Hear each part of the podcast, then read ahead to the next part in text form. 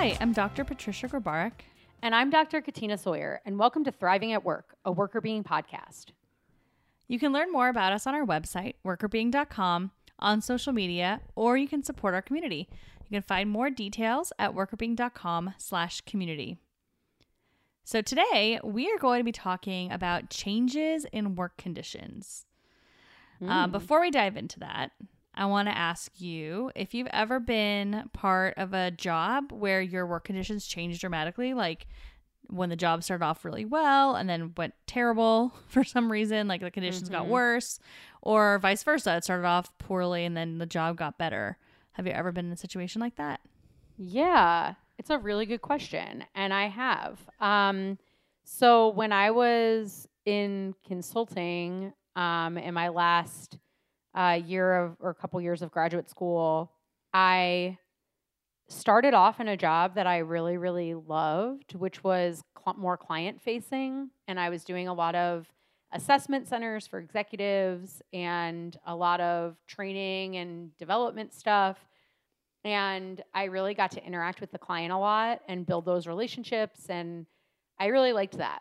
And then at some point, the person who did a lot of our validation study work, which is for people listening, like a lot of data, number crunching of kind of messy HR data from clients and trying to see if we're helping them to solve problems by looking at the way that our tools are impacting their metrics. And um, that person left, and I had just, you know, I was like learning all of this stuff from our program, and they realized that I knew how to do a lot of it. And so they sort of expanded my role to include this data stuff and offloaded some of my clients to somebody like to another consultant. And so my role became kind of half data, half delivery. And then as time went on, they realized that they really couldn't find a lot of people or they couldn't really find a good fit for the data role and they mm-hmm. could find a lot more people who could do the delivery side.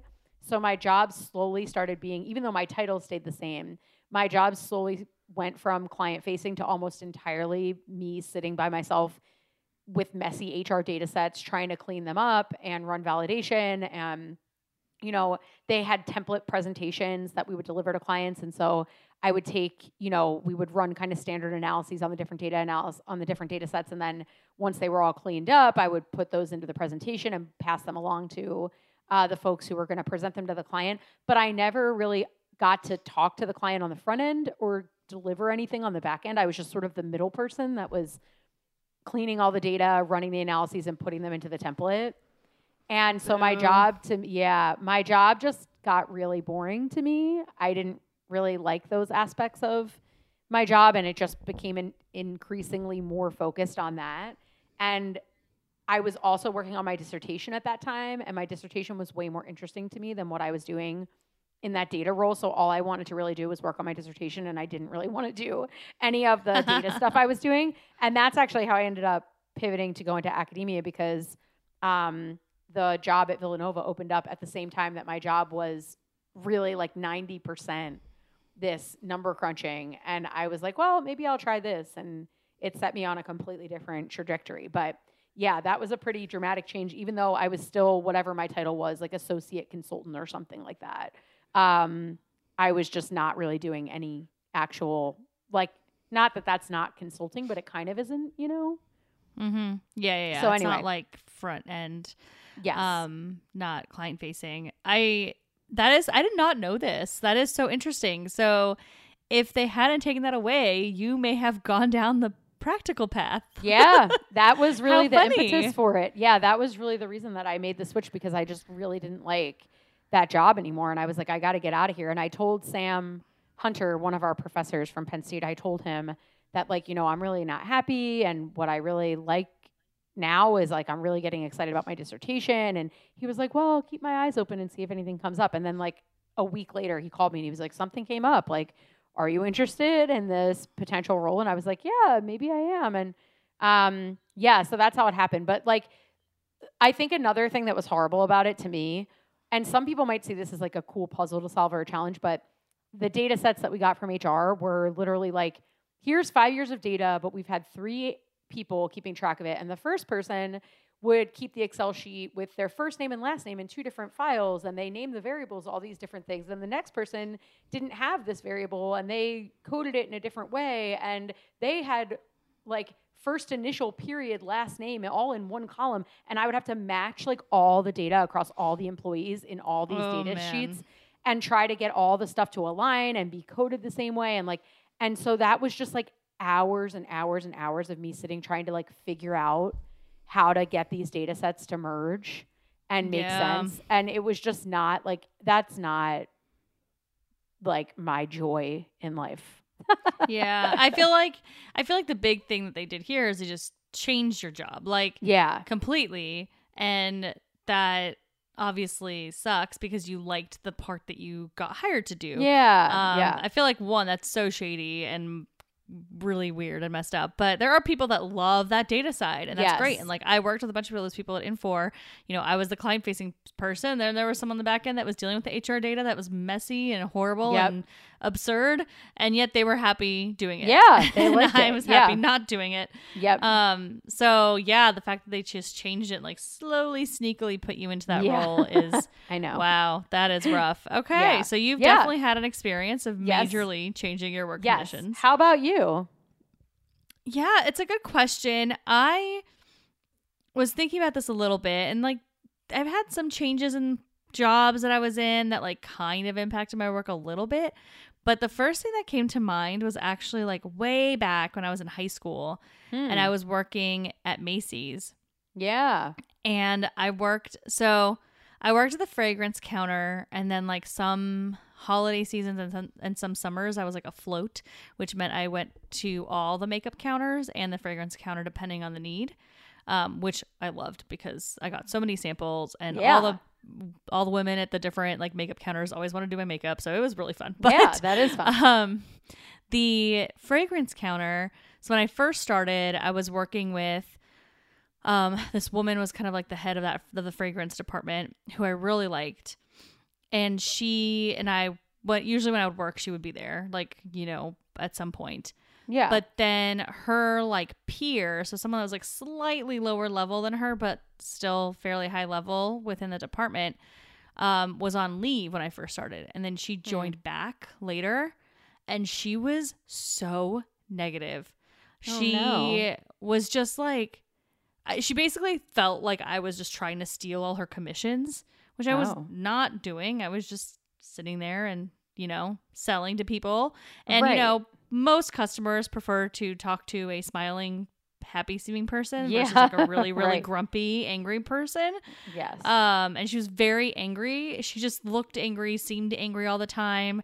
Oh, and boy. um, and if I like, you know, if I'm sitting on one side of the counter and she's sitting on the other side, and someone came to me to ask a question, she would like run and try to get that customer because she had bigger commission than I did. I was like whatever level, so my commission was very small, and most of the time I just rang people up for the other people yeah. that were yeah. like the experts, right? But if someone asks me a question, I'm not gonna be like, "Oh, I can't speak to you. Let me go get this other right. person." right.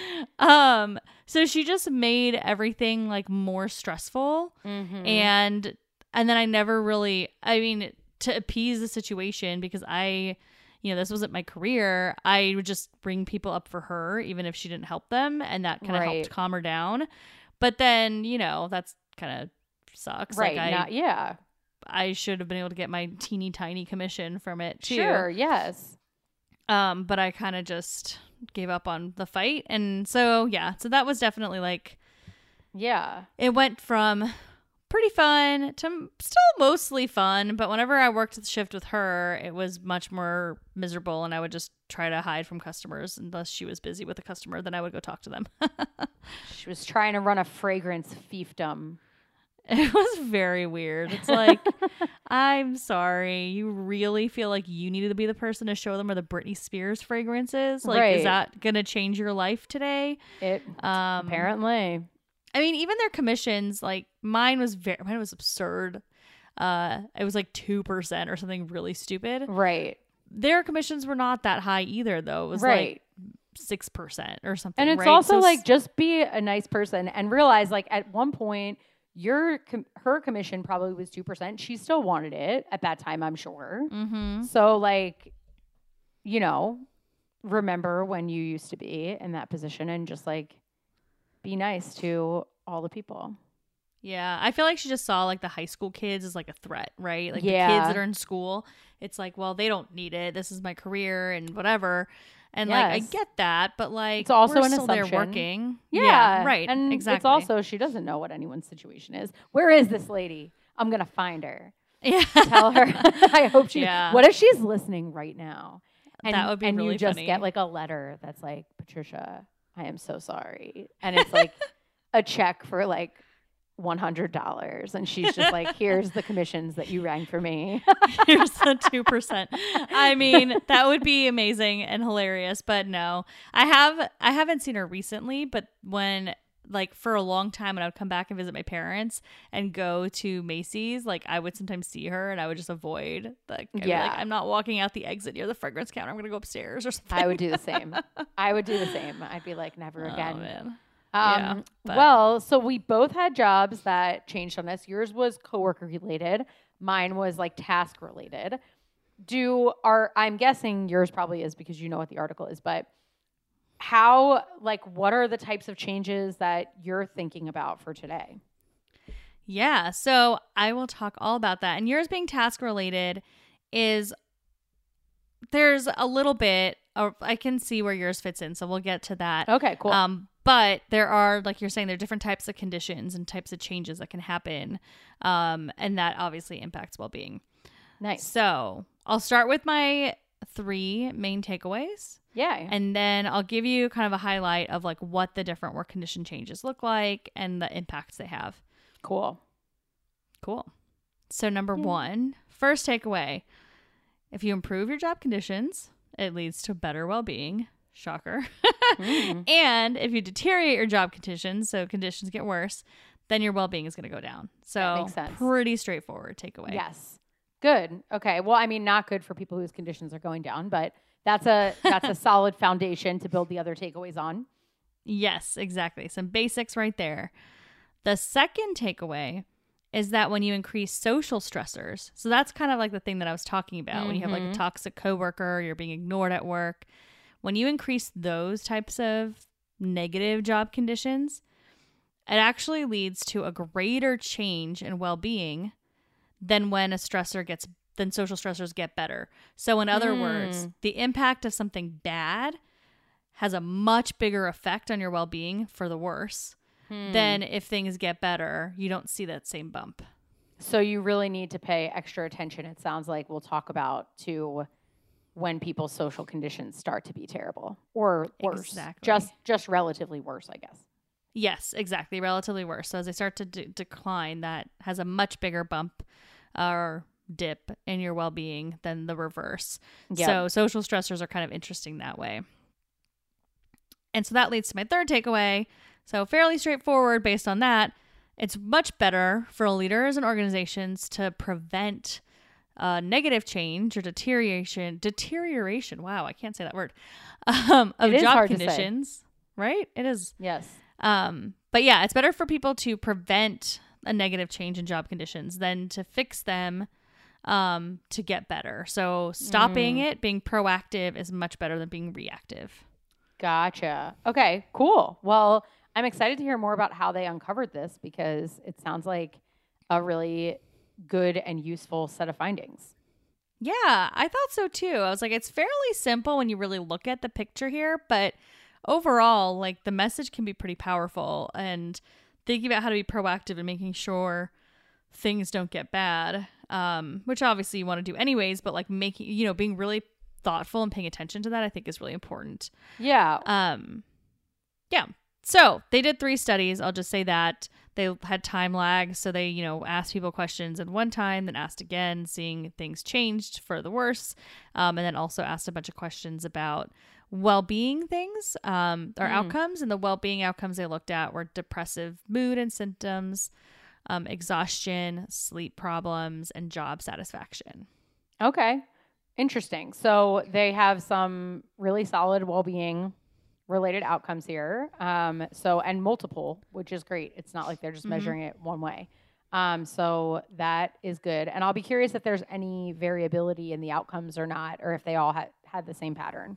And I guess that we can dive into that now because that would be related to the first takeaway. Yes, so there are differences. Um, the types of job conditions that they looked at, uh, there were five, yes, five job conditions that they looked at when they thought about like, okay, are things getting better or worse? They looked at workload, so that would be you know more work, amount of work, increased pace of work, etc. That would be you know getting bad. If it's getting better, that means your workload's getting lighter. You have a slower pace, etc Mm-hmm. then then they had social stressors which i just talked about being kind of like the big one the big takeaway one so this is you increase social stressors when things are happening in the workplace where you've got a toxic work work coworker like i did or like you're being put down you're being bullied you're being ignored at work Mhm. people aren't listening to you things like that Okay. so that's social stress okay. So there's like an overwork side and a social side. yes and those Okay, are just cool. for, well there's actually three three more Oh, three more. yeah three more Oh, job baby. conditions. Okay. i know get ready buckle up I am ready. Oh, okay. So then they looked at org constraints, which is like I think a little bit more related to like what you experienced. So that's when Mhm. you have either an increase or a decrease in like job or task related resources. So I mean in your case kind of a job change, but Mm-hmm. um it could be like your computer doesn't work properly you don't have access to the right documents they give you data that three different people tracked very differently it's a whole mess Yep. um so things that basically get in your way from being efficient and effective at work Okay. That does sound like the example that I gave, just because, especially because I'm guessing it's people's perceptions. So, like, what Mhm. I would see as making me efficient and effective could vary. Like, I might not see that as me being efficient and effective, or that might be getting in my way, but that still leaves room that someone else could be like, that's my most favoriteest job in the whole world. right exactly Okay, cool. Awesome. and then the final two are they actually added in study three so i'm gonna guess Oh. there was a reviewer that said hey you should look at these two things um, for good reason because they actually had impacts um, so the next work con- condition they looked at was job control Mm. so ability to make your own decisions controlling how you do your work which kind of also relates a little bit to yours too Yeah. because suddenly you had no control and you were doing stuff you didn't like Yeah. Yep. Yeah, I think that makes sense. And we've talked about autonomy and control before. And I think not to like go back or like weight things too heavily on on the example that I shared, but in that instance, the only thing that really helped me was that I really, really, really liked my boss. And Mhm. he was like, I know that this is not what you want to be doing, but this is just like we have a need right now for you to do this. And he would like try to give me stuff on the side to work on that was more engaging. And I really liked him a lot. So the and when I eventually ended up leaving, I was like, I hope that you know it wasn't anything to do with you. it was just the job role had changed too much. And he was like, No, I totally get that. And um, I think this makes a lot of sense. But uh, the only thing that was that would have, if this other opportunity hadn't come up, the only thing that would have maybe like kept my sanity was that he was aware. So I felt like I had some control, even though it wasn't happening right then, because I was able to like voice at least that, you know, at some point we need to get this fixed. That actually ties into the fifth work condition which is social Oh. support so you had Ah. support from your leader which is Yes, positive right Yes. And so they also looked at that one, like, you know, if your support goes down or goes up, how does that impact these well being outcomes, right? Mhm. So social Yep. support is another interesting one. Cool. Okay. Well, that's that is all very helpful. So then there's these five, and then do the five have different patterns with the different well-being measures? They do. Uh, Oh, they look do. at that. Yay. So workload. Um, mo- okay, I will say that majority of these did impact the well-being measures to some degree, right? You know, how Mhm. strong the relationship was might be varied a little bit from study Sure. to study. Um, but generally speaking, these work conditions did impact well-being. So the thing that I'm going to focus on is like more about the change and how Okay. that specifically had an impact. So Okay. for workload, it was regardless of if you had an increase or a decrease in workload or in that job condition, the impact on your well being was similar in strength. So, what Mhm. I'm saying here is like, if you're suddenly you have a ton of work to do and you're really overwhelmed, your well being is going to go down a certain amount. But then, as soon as your workload goes gets better, and now you're back to light, you're gonna go back up to like where you were before, right? You're gonna continue. You're gonna see that change. Um, negative and positive is similar strength, right? Okay, that's good to know. So you so you can kind of bounce back. People can make changes to kind of help you bounce back to a similar level in that area. Exactly. Yes. So, and no matter what you do and you change your workload, it's going to have a similar effect, positive or negative, depending on whether the change was Mhm. positive or negative. So, workload is interesting in that sense. I think um, it makes a lot of sense to me, though, compared to the other types of um, work conditions here because workload is just so like cut and dry. It's like you have too much work or you have enough or you have the right amount of work, right? It's like there's Mhm. no social component necessarily. There's Sure. no like um you're not like emotionally stressed in the same way right. as when you just, you know, when you have when you're the amount of work you have changes. So it makes sense to me. Yeah, that makes sense to me as well. Um, and good to know that if somebody feels like they haven't been doing a good job with that, that the changes that they make will maybe be able to offset it more easily. Exactly. Yes. So I'm going to jump to org constraints next because Mhm. that one's kind of more a little more similar to workload. Okay. Overall, um there was similar impact with organizational constraints. So if you didn't have access to the right documents, etc., um, let's say you're at a normal amount of that, then suddenly you have no access to things you need. Your stress is gonna, your well being is gonna drop, but it's gonna recover similarly to workload, except for Mhm. sleep. Sleep is the one place where that's not true. Huh. Meaning, if you suddenly see a big dip in the resources and the constraints that you have, your sleep is going to get way worse. And huh. and but verse and when you the opposite happens when your org constraints get better, your sleep isn't as positively impacted. Okay. So uh, there's you should be looking out because we know that sleep has a big impact on people's work functioning. That during periods of time when people's constraints get higher, that means that they might be particularly burnout from a lack of sleep or just not um, able to replenish themselves at the end of the day. Yes. And if you're thinking, well, we'll eventually get them the resources they need, they're not going to bounce back to a better level of sleep that as quickly, right? Right. Yep. That makes Um, sense. Yeah. So that one's not great on the sleep side, but overall, you know, when it comes to like depressive mood, exhaustion, job satisfaction, it ebbs and flows fairly evenly depending on whether it's getting better or worse. Gotcha. Okay. That is So the- very interesting. Yeah, and I think it is really interesting like you're saying that the, the that they're all a little bit different in how they work with these well-being outcomes. Um so those two are kind of the simpler ones. Social stressors, job control, and social support are different. Okay. And they're all different in a similar way. Social stressors is the one that I focused on in the takeaway because it was in across multiple studies. Um, but job control and social support were in both study in the last study as well, and they had some similar effects. Hmm. So both social stressors and job control, the effect was much stronger on reducing well-being when things went wrong than when things got better. Okay. Okay. So that sounds like it's tied to maybe one of the latter things that we're going to talk about that really paying attention to the negative to the decreases can be particularly important. Yeah, exactly. So there's something about like I was thinking about it a lot.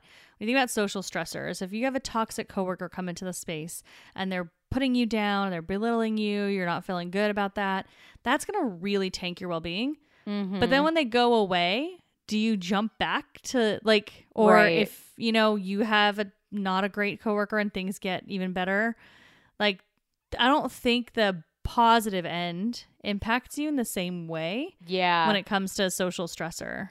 I agree. And also, like, if I'm going through a period of overwork or something like that, I might be able to be like, okay, well, this is temporary, or like, I realize why we all have to pitch in and do this. But if the social environment is more pleasant, then maybe that makes that easier. But with a coworker, when the social environment's bad, there's no expiration on that. Like, you, Mhm. until people leave or they, you know, whatever, or you leave or something, like, there's no real end on that horizon. So it also could be that people are like, okay, I work with the like I work with this person or these people now on everything for the indefinite future, and that's stressful. Yeah, and much more stressful for sure. Mm-hmm. Yeah, I think you're totally right there. And, you know, when you, I think there's something about like the loss there. Like, there's Yeah. a lot of this paper was, you know, talking about like research on like resource loss versus resource gains and all of that. And there's something about this type of loss, like safety and stability in your social Mhm. space at work, that I think is very impactful. You know, we're sitting here as, you know, human beings, evolutionarily, we want to protect ourselves, we want to be safe, right? That's going to hit you way, way harder than suddenly being like, oh, I'm a little more safe now at work. Yeah. Right? Yeah. You're not going to feel that same positive impact because your like response to the stress is really extreme on the negative side and much less so on the positive side. Yeah, that makes sense to me. And there's um, some research um, by Roy Baumeister called um, it's called like bad is stronger than good or something like that. And it basically talks about how generally human beings ruminate on negative things more than positive things. And it could be, especially if you're like with interpersonal things where it could be a little more ambiguous. It's not like, oh, I have a lot of work to do. It's like, why did that person say that thing to me? Or why are we not getting along? Or why you might also spend more time trying to break that down. Yeah, for sure. For sure. I mean, that's exactly what this paper wanted to see, right? They were looking Mhm. at like, what's going on here? If we change work conditions, we think that people are going to have a stronger reaction on the negative than the positive. And that's not true when it comes to workload um, or even most of org constraints type of stuff. Right. But social stressors, it is true. So it does vary as to what which work conditions are getting better or worse Mhm. um, as to how people react. But there are some that are really negative, and having that negative thing happen um, has a much much bigger impact and kind of leads to you know the final takeaway of being more proactive. So yeah. that you don't bring in a toxic work, you know, coworker. Or you don't let bullying or that kind of behavior run rampant. Right? Like one comment, Yeah. address it, be done, so it doesn't create this negative environment. Yeah, that makes a lot of sense. Um, and also, it's even harder to address. I think people find it harder to address or talk about social conflicts or social Yeah. problems. So that might be the thing that you most want to put off and not talk about compared to like, oh, I know people have been overworked or we've had a lot to do or whatever. Like, you might want to try to put that off more than anything else, but that's not actually maybe a good idea. Yep. Yep. Totally agree. So, similar to social stressors, job control had the same type of effect for all of the different um, Mhm. well being outcomes. So, meaning if you suddenly feel like you have less control at work, you're going to see a much bigger drop in well being than if Mhm. your control gets, you get more control, that you're not going to see as big of a, of a bump. Um, Mhm. so, it's a very similar relationship to what social stressors had. Yeah, and I don't know if this is accurate, but I could imagine a universe where part of the reason why that could be true is because like people might also have something to do with why you have less control or more control. Like we talk a lot about how leaders impact whether or not people have control over their job and whether they feel micromanaged and all that kind of stuff. And so I'm not saying that that's necessarily the case because they probably didn't look at why, but it also could have something to do with the fact that there could be people taking away your ability to have that power in some instances.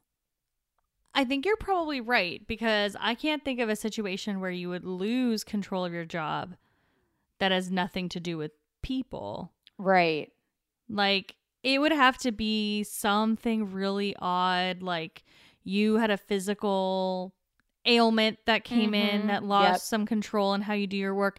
Like it would have to be something more extreme Yeah. because otherwise it's likely, you know, your manager's micromanaging you. A new leader came in and they're, you know, asking that everybody does things in this specific process. You know, like it's usually Right. something like that. It's less likely that it's just out of the blue, you can't control how you do your work. Yeah, I agree. That makes a lot of sense to me too. So Yeah. I think, okay, cool. So we know kind of the patterns and what um, to pay attention to if you want to stave off some of these negative impacts.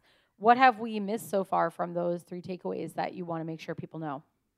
So the only other thing is they did look at social support, which is diff- similar to social stressors in the fact that it's a social component, but it's really about the instead of like the stress, right? You're increasing or lowering your social stress. It's more Mhm. about you're increasing or lowering the support that you get from the people around you. Mm-hmm. Um, and that one, it had a different impact on depending on the um, outcome, the well being outcome of the four that were measured. But what they found was when social support dropped, so suddenly you don't feel like you have the support with the people around you, you that impacts your sleep and exhaustion quite a Mhm. bit and Yep. much more than again if you suddenly feel more supported you don't see like huge boosts in sleep and exhaustion Gotcha. scores it's much smaller so the, that's the other kind of cat like nuance here but to your point social stress social support even job control likely more interpersonal things that are creating these changes versus workload or constraints yes there's probably some Mhm. interpersonal pieces but a lot of it has to do with like the task the work itself Right. the Yeah. resources you have stuff like that and those don't seem to be as volatile maybe as the Mhm. others on the well-being outcomes Okay, yeah. So particularly when it feels like people are saying, "Hey, my social environment is shifting." So whether that's an instance where there's been a lot of turnover and maybe it's not even that people are actively having a horrible experience, but that like they've lost the friends that they had and they're not in the same positive relationships as they were with with people and now they're not as comfortable or they don't feel like they have those bonds that those are times to really think about and focus on your employees well-being and try to do things to address those situations as opposed to leaving them on the back burner. So like if you hear Mhm. people saying that the social environment is weakening, try to take steps to alleviate that. That's kind of the biggest priority that you would have. If you're also maybe you're going through a merger and acquisition and people are like, "Oh, well maybe our jobs will change, but also like the social fabric will change and we have new people we don't know or people are getting laid off." The social pieces seem like what you should attend to first. Yep, 100% agree. Like, you, hopefully, you don't have to increase workload, right? But let's say workload increases for a temporary period of time, you can recover from that. If suddenly people feel really unsupported, you're going to have a lot harder time of getting your employees to recover from that. So you really want to be focusing and being proactive on the social pieces and, you know, how you communicate these types of changes or, you know, how you handle when someone's best friend from work leaves. Like that's a simple thing, you know, in a one-on-one relationship with an employee and you know like their closest person on the team is X, Mm-hmm. right? And that person leaves, then you should check in on the person who is closest to them and see how you can provide more support or how you can help them network and find another best friend at work or whatever, Yeah. right? Like those types of things to try to s- stop from things to changing for the negative on the social side, on the Mhm. control side and the social side.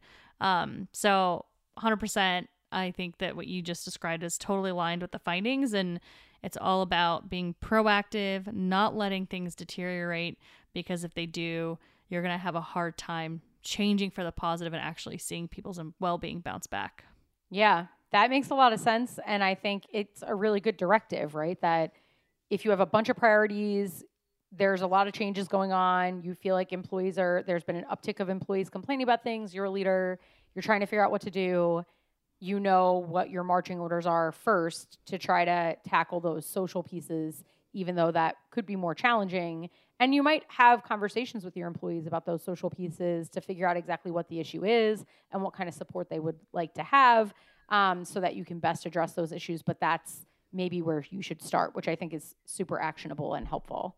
Mm-hmm. Exactly. Yeah. Stop the conditions from getting worse. On the social side, you can address the other pieces later.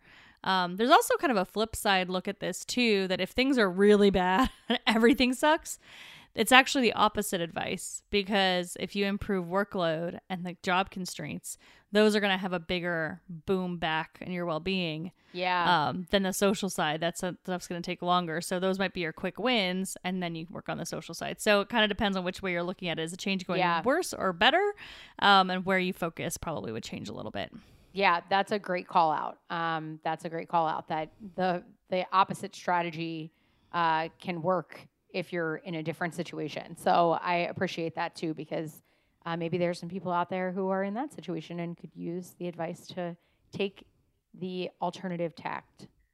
Yes, getting to a better place versus avoiding a bad place. So, um, yeah, that was what this paper found. Um, interesting preliminary work on this change piece.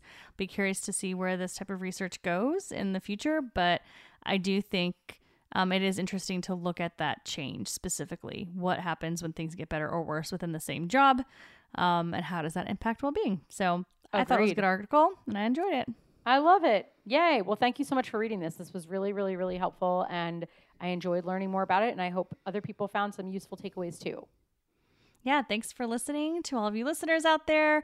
Um, if you haven't seen our bonus episodes, we do have bonus episodes coming out. You can get them on Apple Podcast subscriptions or on Patreon. Same audio content there. Um, but Patreon does have a Discord community and a couple other things as well. We'd love for you to check it out. And otherwise, we'll see you next time with our next article. Um, you know how to find us contact at workrbeeing.com, workrbeeing.com, and on social. Thanks for listening.